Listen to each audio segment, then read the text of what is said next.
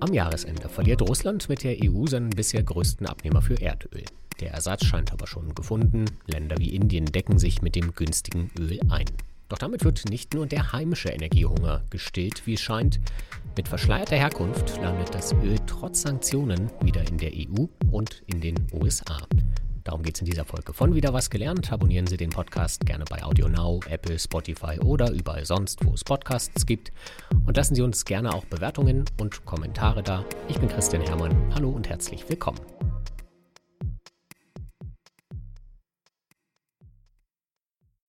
Die Gaslieferung nach Deutschland und in andere EU-Staaten hat Russland etwa vier Monate nach Kriegsbeginn mittlerweile schon deutlich reduziert. Bis zum Jahresende müssen sich die europäischen Partner der Ukraine auch nach Alternativen zum russischen Öl umschauen, wenn sie ihr Ölembargo umsetzen wollen. Und Russland braucht neue Abnehmer in anderen Teilen der Welt, aber die scheinen schon gefunden, wie Rainer Munz für NTV aus Moskau berichtet. Ja, Russland hat ja Rekordeinnahmen durch die extrem hohen Rohstoffpreise bei Gas und Öl. Noch nie wurde so viel Geld in Russlands Haushaltskassen gespült wie im vergangenen Jahr und jetzt in diesem Jahr insbesondere. Und das, was in Brüssel jetzt beschlossen wurde, das hat man in Moskau längst schon eingepreist. Es gibt Gespräche im Osten mit China, mit Indien über äh, Öllieferungen dorthin. Und, äh, China hat im Mai so viel Öl aus Russland importiert wie noch nie. Fast zwei Millionen Fässer sind nach Angaben der chinesischen Zollbehörden jeden Tag in der Volksrepublik eingetroffen. Auch Indien freut sich über das günstige Angebot. Noch im Januar und Februar haben indische Raffinerien gar kein russisches Öl importiert. Im Mai waren es plötzlich rund 819.000 Fässer am Tag.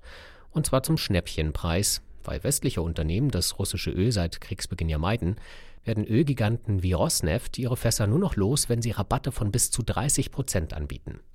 Ein Grund, warum Indien noch vor wenigen Monaten gar kein russisches Öl gekauft hat, waren die hohen Transportkosten.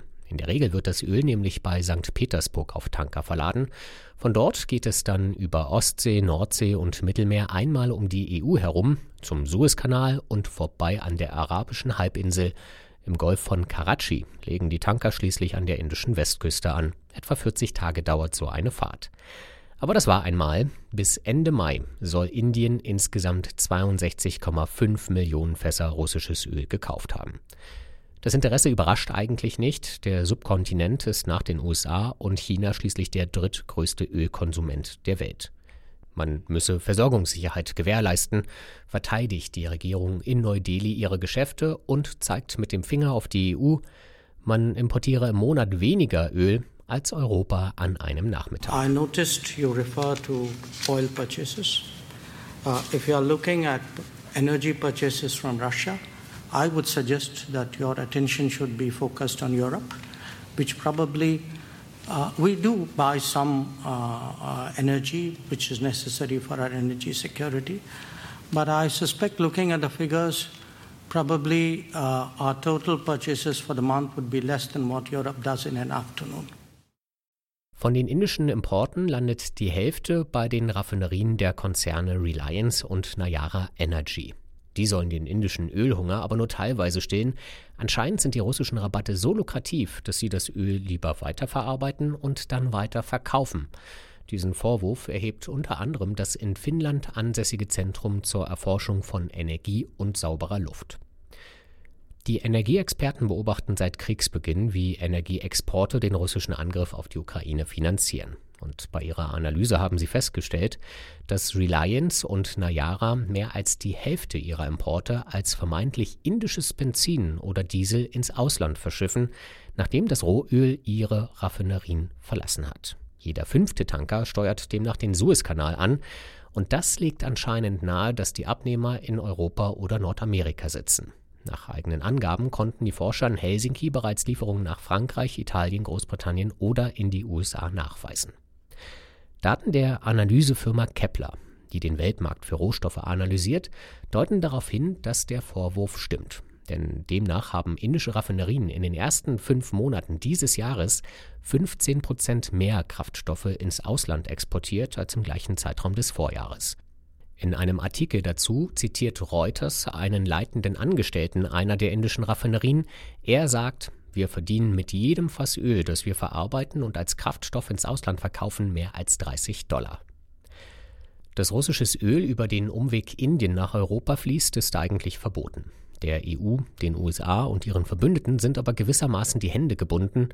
Die indische Regierung nimmt in dem Konflikt eine neutrale Haltung ein, die Sanktionen werden nicht unterstützt und nachweisen, dass sich in den Tankern von Reliance, Nayara und anderen Kraftstoffprodukte aus Russland befinden, ist kompliziert. Aber das System hat eine Schwachstelle, wie die Energieexperten aus Finnland berichten. Für die langen Transportrouten von Russland nach Indien und zurück nach Europa sind deutlich mehr Tanker nötig als für das bisherige Russland-Europa-Geschäft. Und die allermeisten davon befinden sich in europäischer Hand. Im April und Mai wurden etwa zwei Drittel des russischen Öls von Tankern verschifft, die in Europa oder in den USA registriert waren. Drei von vier Lieferungen nach Indien oder in den Nahen Osten wurden sogar von griechischen Schiffen geleistet, denn griechische Räder betreiben die weltweit größte Tankerflotte. Ein Monopol, das die EU ausnützen könnte, theoretisch jedenfalls, als die Staats- und Regierungschefs im Mai das Einfuhrverbot von russischem Öl auf dem Seeweg beschlossen haben, wollten sie nämlich außerdem verbieten, dass Schiffe unter europäischer Flagge oder Schiffe, die in der EU registriert sind, russisches Öl transportieren. Das wären also auch die griechischen gewesen. EU-Sanktionen müssen allerdings einstimmig beschlossen werden. Und wie die ARD berichtet, hat die griechische Regierung ihr Veto eingelegt, weil ihre Räder sehr viel Geld mit dem Transport von russischem Öl verdienen und weil ein Verbot außerdem viele Arbeitsplätze gefährdet hätte. Damit laufen die Sanktionen aber ins Leere, wie Erdal Yalcin, Professor für internationalen Handel an der Hochschule für Wirtschaft in Konstanz in der ARD erklärt. Die Möglichkeit, dass griechische Reedereien weiter in russisches Öl befördern, bedeutet schlichtweg, dass man die Sanktionen äh, butterweich macht.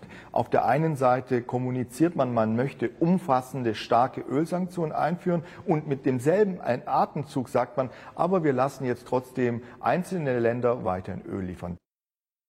Allerdings macht bei den Sanktionen eine weitere Branche Hoffnung, die Griechenland nicht kontrolliert. Europäische Unternehmen dürfen nämlich keine Tanker mehr versichern, die russisches Öl in Drittländer transportieren. Diese Versicherungen sind für Räder aber wichtig, weil sie damit Schäden an Schiff und Ladung absichern können. Vor allem aber sind sie in fast allen Küstennationen vorgeschrieben, damit die Kosten von Kollisionen oder Ölkatastrophen gedeckt sind. Zum Glück der EU sitzen die meisten Schifffahrtsversicherer in Europa. 97 Prozent aller Tanker, die russisches Öl transportieren, sind in Großbritannien, Norwegen und Schweden versichert, heißt es von den Energieanalysten in Helsinki. Das Herz der Branche schlägt beim Londoner Unternehmen Lloyds. Und wie die Financial Times berichtet, machen die EU und Großbritannien bei dem Versicherungsverbot trotz Brexit gemeinsame Sache.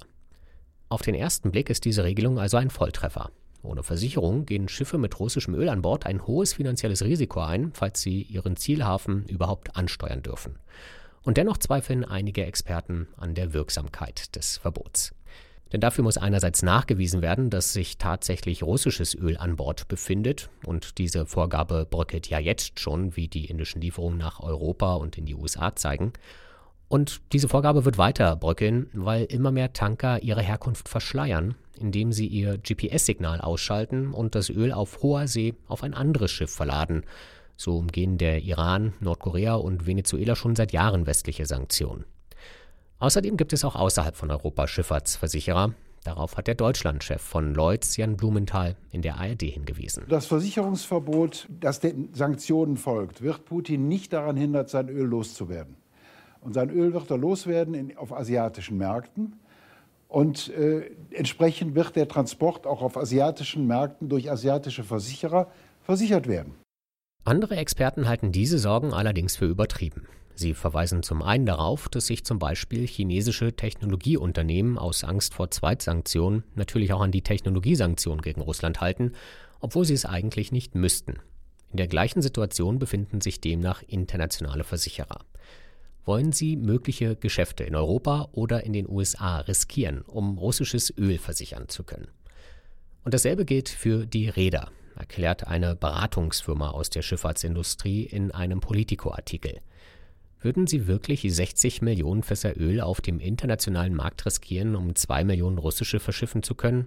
Ich glaube nicht, dass das ein attraktives Angebot ist, sagt der Branchenexperte. Das war wieder was gelernt. Ich bin Christian Hermann. Tschüss und bis zum nächsten Mal.